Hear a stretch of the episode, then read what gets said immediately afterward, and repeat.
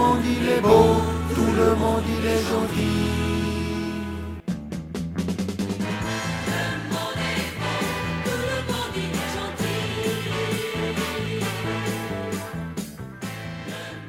Bonjour tout le monde. Dans les premiers billets de notre sous-thématique consacrée à la dette, il a été principalement question des dettes des États dans le rapport Nord-Sud. Une partie des mécanismes liés à la dette nous était ainsi révélée. Mais ces mécanismes ne sont évidemment pas utilisés que dans les rapports Nord-Sud et s'étend désormais sur l'ensemble de la planète, ceci par le fait de la mondialisation du principe de l'économie de marché. Mais ces mécanismes peuvent s'articuler de façon très différente en fonction des régions ou des situations concernées. Aussi, nous a-t-il semblé nécessaire de s'intéresser de plus près à ces mécanismes complexes d'utilisation de la dette à des fins rentières. La chose n'étant donc pas simple, nous tenterons d'en parler à grands traits dans notre introduction et d'une façon la plus accessible possible. On peut commencer par une question très simple. Qui est heureux et fier de payer ses impôts? Si, dans certains cas, rares sans doute, peut subsister une certaine fierté, celui d'en être heureux ne doit plus beaucoup subsister. Et pourtant, l'impôt ne devrait-il pas être ce gage de mutualisation d'une décence de vie accessible à tous, dont s'énorgueillent nos démocraties? Certes, mais il reste que, pour beaucoup, subsiste la question de leur utilisation. Et cette question promet déjà ici d'être complexe, tant les orientations de leur allocation peuvent alimenter diverses volontés en fonction des intérêts des groupes qui s'expriment à ce sujet. Les priorités seront-elles les mêmes pour une famille un célibataire, un étudiant ou un apprenti, un indépendant ou une multinationale, pour un canton ou une ville, voire même pour un père ou une mère ou leurs enfants? Certainement pas, et là sans doute réside le principal discrédit jeté sur l'impôt. Mais alors, cela ne nous dit-il pas que le réputé consensus démocratique serait bien plus une vue de l'esprit qu'une réalité avérée et que chacun, à l'aune de la défense de ses propres intérêts, se satisfait d'un tel discours hypocrite La chose n'est, là encore, sans doute pas aussi simple. Mais d'ailleurs, pourquoi parler d'impôts alors qu'on veut parler de dette Sans doute parce que ces deux dimensions sont actuellement liées par les mécanismes de l'orthodoxie néolibérale. Un exemple. Un État allège au maximum les charges d'une très grosse entreprise située sur son territoire national. Le motif invoqué est très certainement celui de l'intérêt général. Cette grosse entreprise va donner de l'emploi au sein de la nation et favoriser son économie. À ce titre, il faut qu'elle bénéficie d'un encouragement. De quelle nature sera-t-il? Comme on l'a dit, d'allègement de charges, de flexibilisation diverses concernant le salariat, entendre mesures favorables à l'entreprise et non aux salariés, et bien évidemment de dispenses fiscales. Parallèlement à cela, il sera suggéré à l'État en question d'alléger au maximum l'impôt sur les classes aisées et à fort pouvoir de consommation pour que, justement, elles consomment, accréditant ainsi le postulat du redémarrage économique. Sauf que celui-ci sera mesuré en termes de richesse économique nationale et non en termes de richesse équitablement répartie pour tous.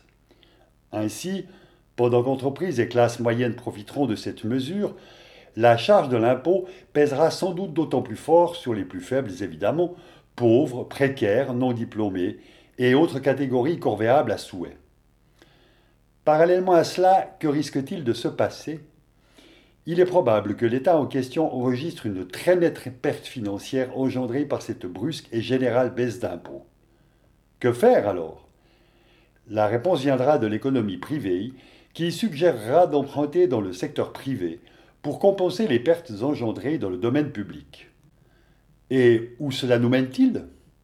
Au fait que l'État se voit redevable à ses institutions privées et qu'il se voit dicter les conditions qui doivent régir la gestion de l'État. Lesquelles conditions se verront évidemment favorables aux intérêts privés des mieux nantis plutôt qu'aux intérêts publics des faibles catégories qui, comme il a été dit précédemment, auront peu de chances de converger. Les intérêts d'un chef d'entreprise sont-ils les mêmes que ceux de son salarié? Poser la question, c'est y répondre. Nous voici donc arrivés à l'étape de la dette, bien souvent est plus nommée dette publique, et qui permet de passer sous silence la dette privée, qui n'en est pas une, du défaut de paiement, des impôts, compensée par du prêt. Si on résume à grands traits sans trop se préoccuper d'exagération, voilà ce que cela peut donner. Je vais à la commission d'impôt et déclare ne pas vouloir payer mes impôts. En compensation et dans le cadre d'une négociation gagnant-gagnant, je leur prête la somme que plus tard ils devront me rembourser. Vous voyez le genre de mutualisation des risques. Mais, et pour bien prouver ma bonne foi, en attendant ce moment fatidique, ils ne me paieront que les intérêts. Ce qui fait qu'une année après l'autre, mes impôts deviennent un placement qui chaque année me rapporte. Et par contre peu, si l'on transpose maintenant cette situation avec celle d'une multinationale, et qu'on imagine une équivalence entre somme prêtée ou impôt dû au chiffre d'affaires de ces grosses boîtes. Mais donc, comme pour un contribuable, la somme est sortie? Sauf qu'à l'inverse du contribuable, elle rapporte sans cesse, et que la somme du prêt peut être brandie en tant que menace de remboursement immédiat au cas où la gestion de l'État ne serait pas conforme aux exigences de profit de ces grands intérêts privés, et qui, comme on l'a vu également, ne vont certainement pas correspondre aux intérêts des couches défavorisées de la population. On ne voit effectivement pas très bien comment la richesse de ces mastodontes, ainsi acquise en puisant dans le trésor public, pourrait contribuer à l'enrichissement du plus grand nombre, puisque ce qu'ils font va délibérément à l'inverse. Par le ruissellement, dites-vous? Très précisément, effectivement. Un fort maigre ruissellement s'écoulera péniblement de ce jackpot retenu dans le secteur privé, en direction du domaine public, pénalisé et de plus comme de coutume par des plans d'ajustement structurel austères, sorte d'éponges de l'économie privée, disposés tout au long des parcours de ruissellement, de fait encore plus réduits. Reprenons le fil des réflexions maintenant concernant l'avenir de cette dette. Que va-t-elle devenir? Sans doute ne sera-t-elle jamais remboursée, pour la bonne raison qu'elle est devenue la mise d'un placement et qu'à ce titre, plus elle subsiste, plus elle constitue la garantie pérenne d'une rente assurée par le paiement des intérêts. Mais eux, que deviennent-ils? Très certainement, ceux-ci fluctueront au gré du jeu de casino que constitue le placement boursier des dettes d'État qui, ainsi, aboutissent à une sorte de jeu de monopoly par lequel les puissants s'attaquent et montrent les dents. On peut même, à partir de là, imaginer un jeu construit d'alternances économiques permettant à des périodes de vaches maigres de succéder à des périodes de vaches grasses, amenant ainsi la légitimation nécessaire aux successions incessantes d'euphories économiques et de crises qui caractérisent si bien le capitalisme financier. En période de crise, le capital est pompé dans l'économie pour reconstituer la mise du capital, qui, ensuite, ruisselle à nouveau pour reconstituer l'économie, qui, à terme, sera à nouveau siphonnée. Les crises pourront se manifester par divers prétextes dans lesquels on trouvera indifféremment équilibre budgétaire pour certains, guerre pour d'autres, et pourquoi pas crise sanitaire pour tous. Le capitalisme financier aime la créativité entrepreneuriale et l'imagination dans son pouvoir. Ainsi donc, faisant fluctuer la dette au gré de leurs intérêts, les grands de ce monde se livrent à un combat monumental pour parvenir au monopole de gestion universelle pendant que, par les impôts que nous payons et ceux qui ne le payent pas, ajoutés à des chiffres d'affaires que nous leur offrons, ceux-ci se massacrent allègrement en faisant payer le prix fort de leur jeu stérile à l'ensemble des populations. Et pendant tout ce temps, que font les États serviles servant de ces comportements voyous avec leurs dettes Ils les roulent. Entendons par là que, roulant leur population dans la farine, ils échangent vieilles dettes contre nouvelles, cherchant en cela à prolonger le plus longtemps possible l'état d'endettement de leur population que, comble de perversion, ils encouragent également au crédit. Faisant advenir la dette privée par-dessus la dette publique, et qui leur permettra là aussi de dicter les orientations de vie à une population dès lors bien plus assujettie par l'argent que libérée par ses bienfaits. On a ainsi une sorte de portrait caricatural de la fonction de la dette au sein de notre organisation sociale. Mais de caricatural, il ne faudrait pas déduire qu'il est erroné.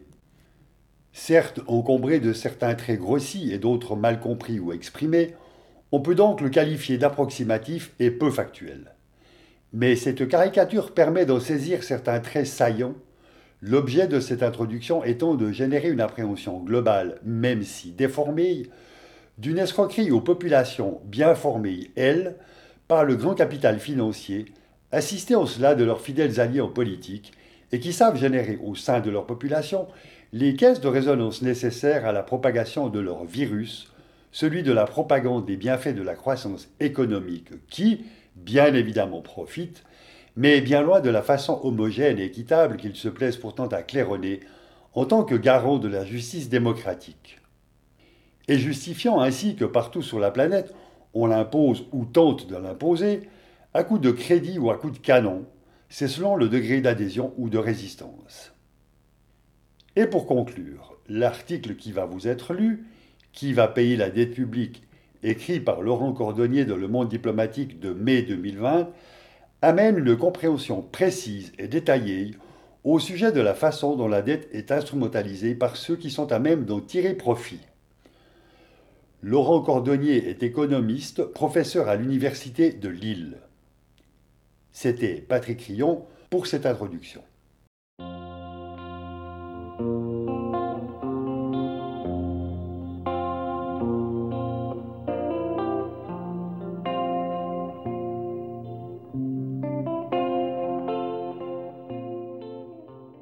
Les crises se ressemblent. Lorsque la tempête fait rage, le capitaine en appelle à la solidarité. La menace passée, l'union s'évanouit, certains écopent en fond de cale, d'autres se trémoussent sur les ponts supérieurs. En sera-t-il de nouveau ainsi, ou la pandémie provoquera-t-elle un changement de cap? La crise qui survient n'est pas de nature sanitaire, mais économique. Le battement d'ailes de papillon, qui s'est sans doute produit au marché de Wuhan, a cheminé suivant les lignes de fragilité du capitalisme mondialisé et libéralisé, lequel a redéployé depuis 40 ans ses chaînes de valeur au gré des Eldorados de pacotille qui lui promettaient de paresseux profits. La captation financière, la concurrence libre et non faussée par les couches salariaux, le juste à temps, le lean management, le pillage des ressources naturelles, l'obsolescence programmée, la réduction du nombre de masques et de lits dans les hôpitaux, l'austérité. Nous n'en sommes qu'aux prémices, mais, déjà, les économistes s'interrogent. Qui va payer et comment Une profession qui ne gagnerait pas son pain sans cette levure qui s'anime à la simple invocation des coûts ne saurait manquer une si belle occasion de poser la question. On ne pourrait, pour cette fois, lui donner tort. C'est en effet l'une des interrogations majeures qui accompagneront la perspective d'un retour à la normale. Qu'est-ce qui est normal? Qu'est-ce qu'un retour? Et existe-t-il des perspectives qui ne boucheraient pas à nouveau l'horizon? Économique, cette crise ne ressemble pourtant à rien de vraiment connu dans l'histoire du capitalisme. Ni classique ni keynésienne, elle ne résulte ni du choc d'offres dû à des entraves institutionnelles, technologiques ou provenant de la disponibilité insuffisante des facteurs de production, le capital, le travail et les ressources naturelles, ni d'un effondrement soudain de la demande, bien que le régime de formation de la demande soit structurellement défaillant depuis 40 ans. Elle découle essentiellement de décisions souveraines et, pour une plus faible part, de mesures de protection prises individuellement, qui ont conduit à mettre brutalement à l'arrêt des pans entiers de l'appareil productif. Le Bureau international du travail, BIT, estime que, 1,25 milliard de travailleurs, représentant près de 38% de la main-d'œuvre mondiale, sont employés dans des secteurs qui doivent faire face actuellement à une baisse sévère de la production et à un risque élevé de déplacement des effectifs. Parmi les secteurs clés figurent le commerce de détail, l'hôtellerie et la restauration, ainsi que le secteur manufacturier. Un risque dont les résultats sont déjà estimables. La réduction des heures travaillées dans le monde serait, selon le BIT, de 6,7% au deuxième trimestre 2020, une perte équivalent à 195 millions d'emplois à temps plein. Selon une étude publiée par les Nations Unies, cette crise va précipiter 500 millions de personnes dans la pauvreté du fait des réductions d'activité et des pertes d'emplois. À la question qui payera? une partie de la réponse est donc déjà sous nos yeux et ne se conjugue pas au futur. Les premiers coups de la crise sont dans les pertes immédiates de production de biens et services, utiles ou futiles, toxiques ou non, qui ne se rattraperont sans doute. Ces pertes sont supportées par les catégories de travailleurs dont les revenus ont diminué ou se sont volatilisés, en contrepartie de la production non réalisée et non vendue. C'est la partie essentielle de ce qui nous en coûte et nous en coûtera de lutter ainsi contre la propagation du virus. Mais ce n'est généralement pas sous cet angle que la question du coût et de sa prise en charge est posée. Passant très vite des pots cassés aux efforts qui sont faits ou seront faits pour tenter de les recoller, on se trouve immédiatement transporté au pied de la montagne de dettes publiques que les États et les systèmes d'assurance sociale auront contractées en subissant eux aussi ce choc et en tentant d'amortir les dégâts et les souffrances provoquées par la chute de la production. Et ça, qui va le payer?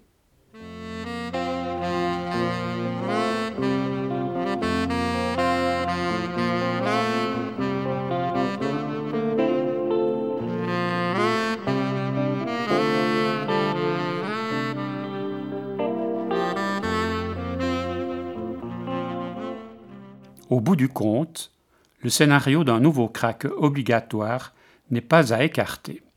Ce n'est certes pas une question moins intéressante que la première, mais si l'on n'a pas vu passer la première facture, la seconde, les dettes supportées par les États, risque d'apparaître comme le vrai coût de la crise.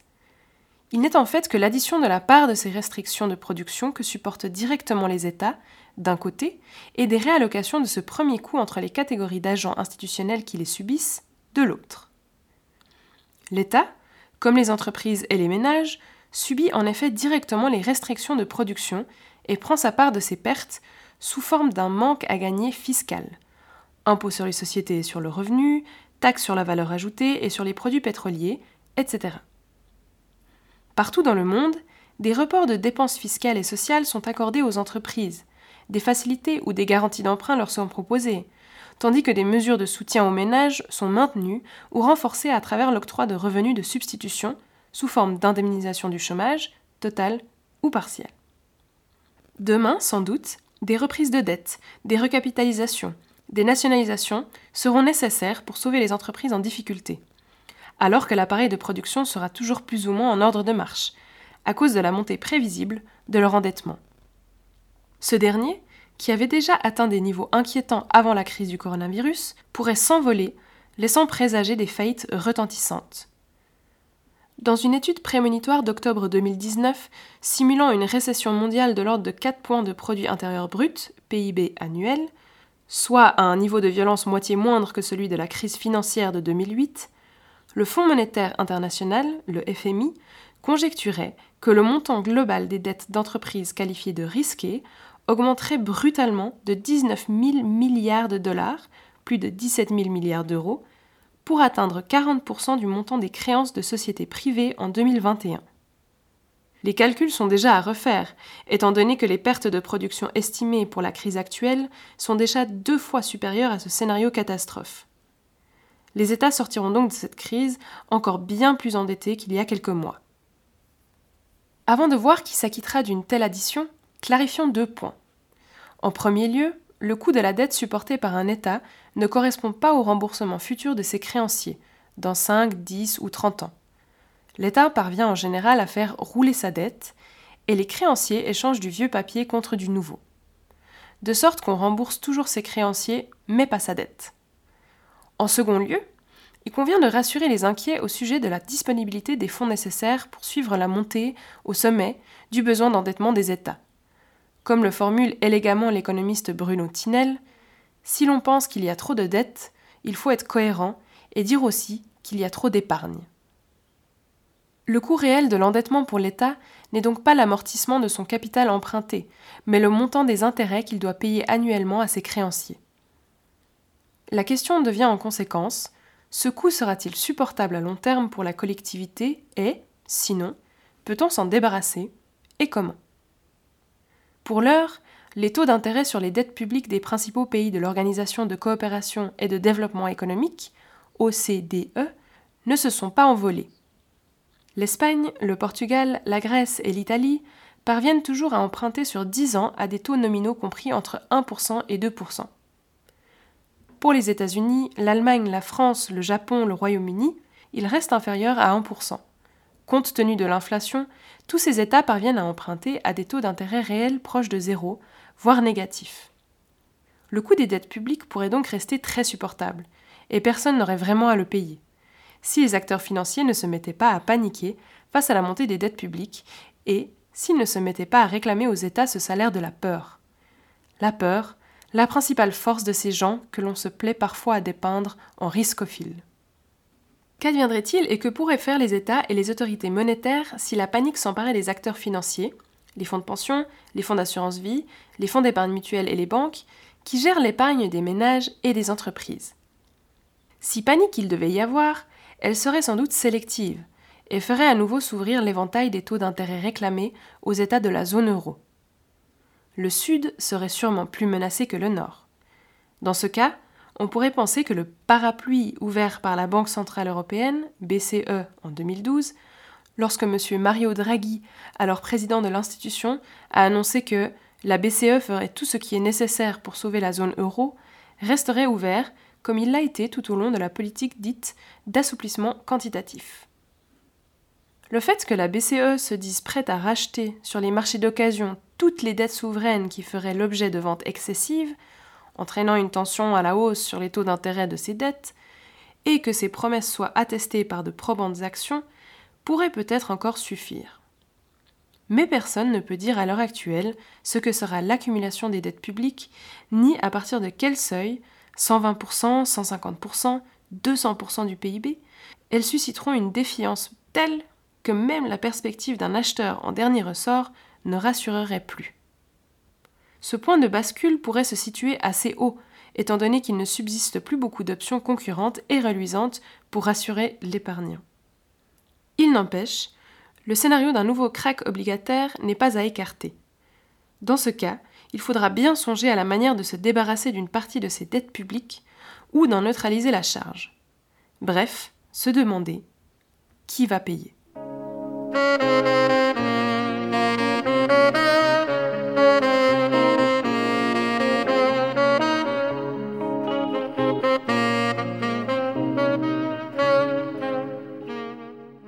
Les dirigeants actuels peuvent-ils consentir à ce qu'ils ont toujours refusé? À ce niveau de sévérité de la crise, il manque quelques clés dans la boîte à outils orthodoxe. Se proposant de répondre à la question dans un article publié dans Les Échos, Jean Tirole, l'un des chefs de file français de la théorie néoclassique, le courant économique dominant depuis 50 ans, et lauréat en 2014 du prix de la Banque de Suède en sciences économiques en mémoire d'Alfred Nobel, connu à tort sous le nom de prix Nobel, se voit contraint de franchir les limites de sa doctrine et d'emprunter quelques outils à ses voisins. L'économiste passe en revue quatre solutions pour répondre à l'explosion de la dette publique. La première consiste en une répudiation d'une partie de ces dettes publiques, une option que Tyrol semble n'évoquer que pour mieux la balayer. L'opération est jugée délicate parce qu'elle ternirait durablement la réputation des États qui s'y résoudraient. Ils ne pourraient pas réemprunter de sitôt, et se verraient donc contraints d'équilibrer immédiatement leur budget, ce qui ne ferait qu'ajouter un choc de demande négatif au moment où l'économie n'en a pas vraiment besoin. Une impasse donc, aux yeux de Tyrol. Ce mode opératoire, qui met à contribution les classes aisées et la rente, n'a pourtant pas toujours eu les inconvénients qu'on croit. Quelquefois, il a permis un redressement rapide des États qui y ont eu recours. La seconde solution implique de lever des impôts et de réduire les dépenses pour ralentir le besoin d'endettement nouveau. Les États prélèvent des taxes exceptionnelles sur les plus aisés, par exemple sur le patrimoine, ainsi que, pour faire face aux forts besoins en finances publiques, sur les classes moyennes, explique Tyrol. Une sorte de retour à l'austérité d'avant, mais mieux répartie, dont l'auteur ne dit pas vraiment ce qu'il en pense. L'option d'une meilleure répartition n'est visiblement pas encore celle du ministre de l'économie et des finances français, M. Bruno Le Maire, qui se contente de l'austérité sur le long terme. Sur le long terme, il est nécessaire de disposer de finances publiques saines et de réduire la dette, sans préciser qui serait mis à contribution pour ce faire. Troisième solution La mutualisation d'une partie des dettes publiques au sein de la zone euro, les fameux Corona Bonds, rejetés par les pays du Nord quelques jours après la publication de l'article de Tyrol. L'idée n'était pourtant pas mauvaise, dans le cas de figure où la montée des taux d'intérêt concernerait un nombre limité d'États, lesquels auraient pu profiter du degré de confiance plus élevé dont bénéficie la moyenne des dettes souveraines. Elle ne serait évidemment d'aucun secours si la défiance envers les dettes publiques se généralisait. Reste la quatrième solution, dont Tyrol suggère qu'elle a sa préférence. La monétisation des dettes, et pas seulement celle des États, c'est-à-dire leur rachat par les banques centrales. Tyrol souligne que la question du remboursement ne se poserait plus. Il n'y a pas d'échéance formelle pour le remboursement par les États. Un rachat supposé temporaire peut de facto devenir permanent. Au moment de rembourser sa dette à la BCE, un État pourrait en effet émettre parallèlement une nouvelle dette auprès des acteurs financiers pour trouver le cash nécessaire. Dette aussitôt rachetée sur les marchés secondaires par la BCE. Une dette auprès de la BCE devenue permanente, comme une ligne de crédit renouvelée ad vitam aeternam. Ce serait bien entendu un souci de moins pour les États. Mais quid du paiement des intérêts? Tyrol n'en dit rien. Or, il faudrait peut-être innover à cet endroit, faute de quoi le fardeau réel de la dette publique subsisterait entièrement. Le plus simple serait sûrement de passer par perte et profit les dettes rachetées par la Banque centrale, une forme concertée de répudiation des dettes publiques. Une telle solution aurait le mérite de ne pas flouer les agents privés, lesquels auraient consenti au rachat de leurs titres par la BCE, pourvu qu'elle y ait mis le prix, et de ne pas aiguillonner l'inflation étant donné que les liquidités fournies aux agents privés pour racheter les créances sur les États n'augmentent pas leur fortune ni ne créent de revenus fictifs. Il ne s'agit pas de monnaie hélicoptère, selon l'image utilisée par Milton Friedman pour décrire l'argent qu'un État distribuerait à la population dans l'espoir qu'en le dépensant, elle fasse repartir l'économie. Une telle opération de répudiation concertée des dettes publiques, menée à grande échelle, aurait évidemment pour effet d'infliger des pertes d'actifs colossales à la BCE, dont les fonds propres deviendraient négatifs à un point tout aussi vertigineux. Viendrait peut-être le jour où chacun devra s'interroger. Est-ce que cela pose vraiment un problème? Si les États étaient contraints de renflouer la BCE, l'impasse serait évidente.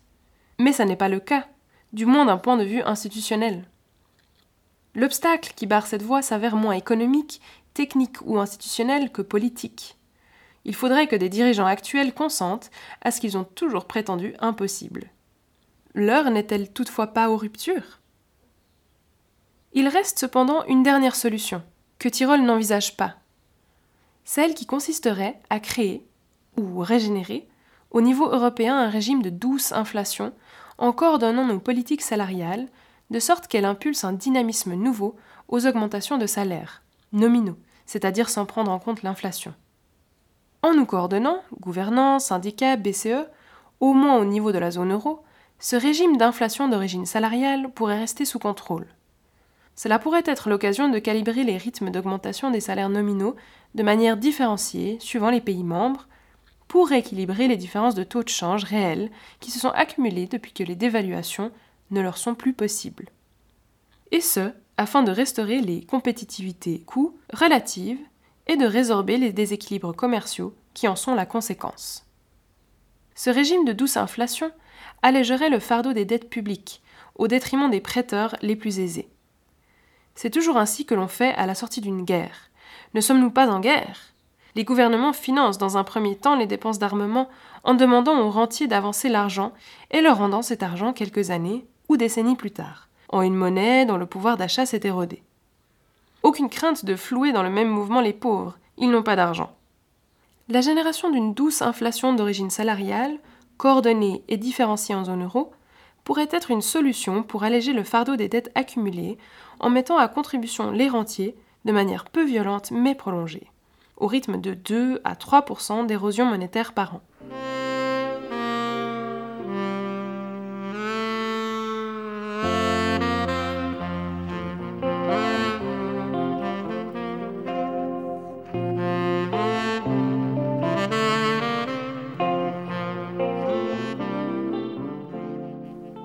Même Alain Mink défend désormais l'idée d'une dette à perpétuité.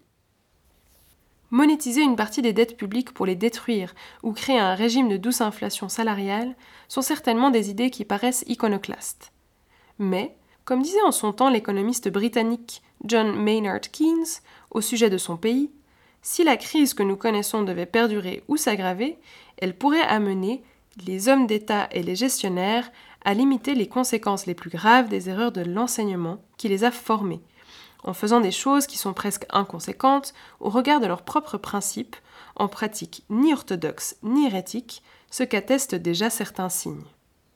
Parmi ces signes, déjà, certaines volte-face inattendues, comme celle d'Alain Mink, qui défend désormais l'idée d'une dette à perpétuité, que l'État ne rembourserait finalement jamais. Ou, bien sûr, le pas de côté effectué par Tyrol, lequel en réclame, sans le dire, beaucoup d'autres institutions européennes à ses dirigeants et à l'enseignement qui les a formés. Ce texte vous a été lu par Tania Rochat.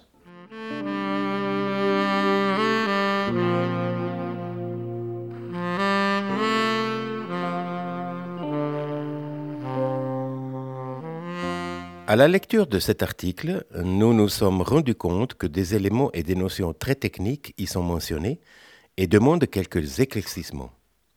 La rédaction a décidé d'en retenir un certain nombre et a formulé quelques questions que nous avons posées à Théo Pereira, jeune économiste formé à l'Université de Lausanne.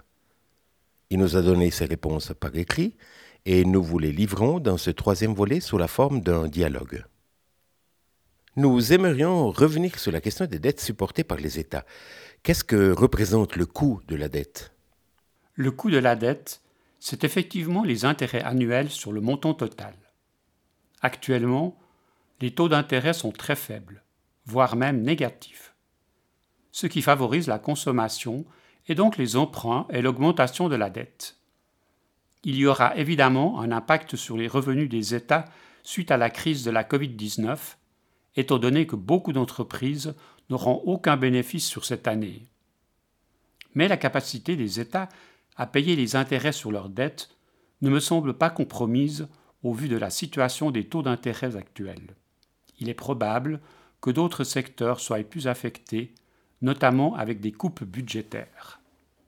Pourriez-vous nous préciser ce qu'est une dette souveraine et que représente le mécanisme du roulement de la dette? Comme souligné dans l'article, les dettes souveraines représentent celles de l'État et ne sont jamais vraiment remboursées. Les États ne payent que les intérêts.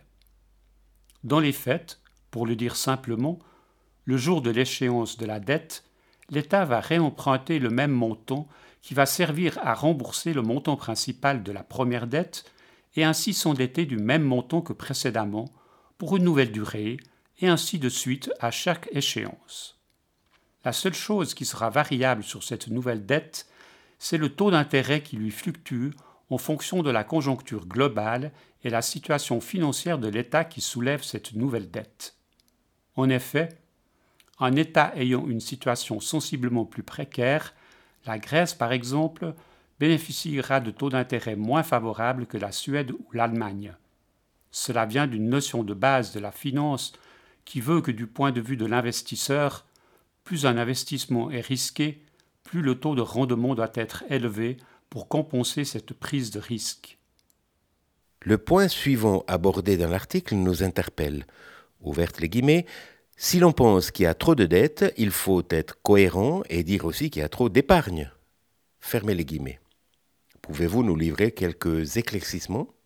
Il y a effectivement un lien entre les taux d'intérêt d'emprunt pour les États ou les entreprises et l'épargne des ménages. Lorsque l'on est dans un environnement à taux d'intérêt faible, cela impacte aussi sur les taux d'intérêt de nos comptes d'épargne, et cela dans le but d'inciter les gens à consommer, dépenser, au détriment de l'épargne, afin de stimuler l'économie et maintenir un taux d'inflation constant et ne surtout pas arriver dans une économie de déflation. Donc, lorsque l'économie a besoin d'un coup de pouce, les banques centrales peuvent influer sur les taux d'intérêt afin de pousser les ménages et entreprises à la consommation et à l'emprunt. Un des mécanismes utilisés par la BNS, la Banque nationale suisse ou la BCE, la Banque centrale européenne, est la baisse des taux qu'elles offrent. Comme nous, avec nos comptes d'épargne dans les banques régionales ou nationales de notre choix, les banques placent elles aussi de l'argent à la BNS ou à la BCE et ils sont rémunérés. Actuellement, les taux d'intérêt pour l'argent placé soit à la BNS ou à la BCE sont négatifs. C'est-à-dire que l'UBS, par exemple, paye pour placer son argent à la BNS. Cela influence donc directement la politique de l'UBS, qui va baisser les taux des comptes épargne et également investir son argent non pas à la Banque centrale, mais sur les marchés financiers ou également délivrer plus d'emprunts aux particuliers ou aux entreprises. J'aimerais ajouter que le mécanisme qui permet aux États de soulever de la dette, c'est l'émission d'obligations, qui sont des papiers-valeurs que n'importe qui, particulier, autres États, investisseurs institutionnels, peut acquérir. Ces obligations donnent le droit de manière régulière à des intérêts sur le montant que prêté à l'État et à l'échéance de la dette au remboursement du montant prêté. Ce montant prêté est rendu grâce à de nouvelles obligations émises par l'État que vous avez pu également acquérir ou que les autres investisseurs ont acquis. Dans l'article, on parle de monétisation de la dette. Qu'en est-il de ce mécanisme? La monétisation de la dette, c'est faire marcher la planche à billets de manière massive pour que la BCE rachète les dettes souveraines sur les marchés secondaires ou même prête directement l'argent aux États. Cette option va directement faire perdre de la valeur à l'euro, car c'est considéré comme la solution facile par les investisseurs et absolument pas viable sur le long terme. Du coup, l'euro va perdre de l'attrait et les investisseurs vont se tourner vers d'autres monnaies pour leurs investissements. Vous venez de citer le terme de marché secondaire. Pourriez-vous nous expliquer ce que ce marché représente? En effet, il y a deux marchés. Le marché primaire, dans le cadre des obligations souveraines, celles de l'État, ce sont les investisseurs qui prêtent directement l'argent à l'État et qui reçoivent une obligation en échange. C'est donc un échange investisseur-État. Le marché secondaire, c'est là que les investisseurs vendent ou achètent entre eux leurs actions ou obligations qui sont étatiques ou non. La Banque centrale européenne a également accès à ces deux marchés. Ce qui est expliqué dans l'article, c'est que, à l'échéance d'une dette qui est détenue par la BCE, l'État concerné va émettre de nouveau une dette afin de rembourser la première. Elle sera émise sur le marché primaire et les investisseurs vont acquérir des parts qui seront ensuite rachetés par la BCE sur le marché secondaire, et ainsi de suite, à chaque échéance des obligations. De ce fait, c'est la BCE qui est propriétaire de la totalité des dettes de l'État. Pour terminer, pourriez-vous nous dire quelques mots concernant la mutualisation des dettes publiques? Actuellement, chaque pays européen émet sa propre dette. Une mutualisation pourrait prendre effectivement la forme du partage des risques entre tous les pays européens, et donc on ne parlerait plus de dette grecque ou allemande, mais de dette européenne. Ce qui serait favorable aux pays du Sud, qui sont plus risqués du point de vue des investisseurs, et défavorable aux pays du Nord, qui devraient payer des taux d'intérêt plus élevés. Car le risque moyen de l'Union européenne serait pris en compte et appliqué. J'ajouterai que la seule chose qui donne de la valeur actuellement à une monnaie, c'est la confiance que les gens lui portent. Cette confiance varie notamment avec les différentes décisions que les États et les banques centrales prennent. Le jour où les investisseurs n'ont plus confiance en une monnaie, et donc indirectement en la politique d'un État ou d'un continent pour l'Europe, ils se tourneront vers une autre monnaie pour leurs investissements. Nous espérons que ces quelques commentaires et précisions faciliteront la compréhension des mécanismes présentés dans l'article qui va payer la dette publique, écrit par Laurent Cordonnier et paru dans le Monde diplomatique de mai 2020, et permettront ainsi aux auditeurs et aux auditrices de prolonger leurs réflexions sur ce sujet éminemment complexe. Nous remercions encore Théo Pereira pour sa contribution à ce billet. Les questions de la rédaction et les réponses de Théo vous ont été lues par Fabio Cattaneo et Jean-Luc Rocha.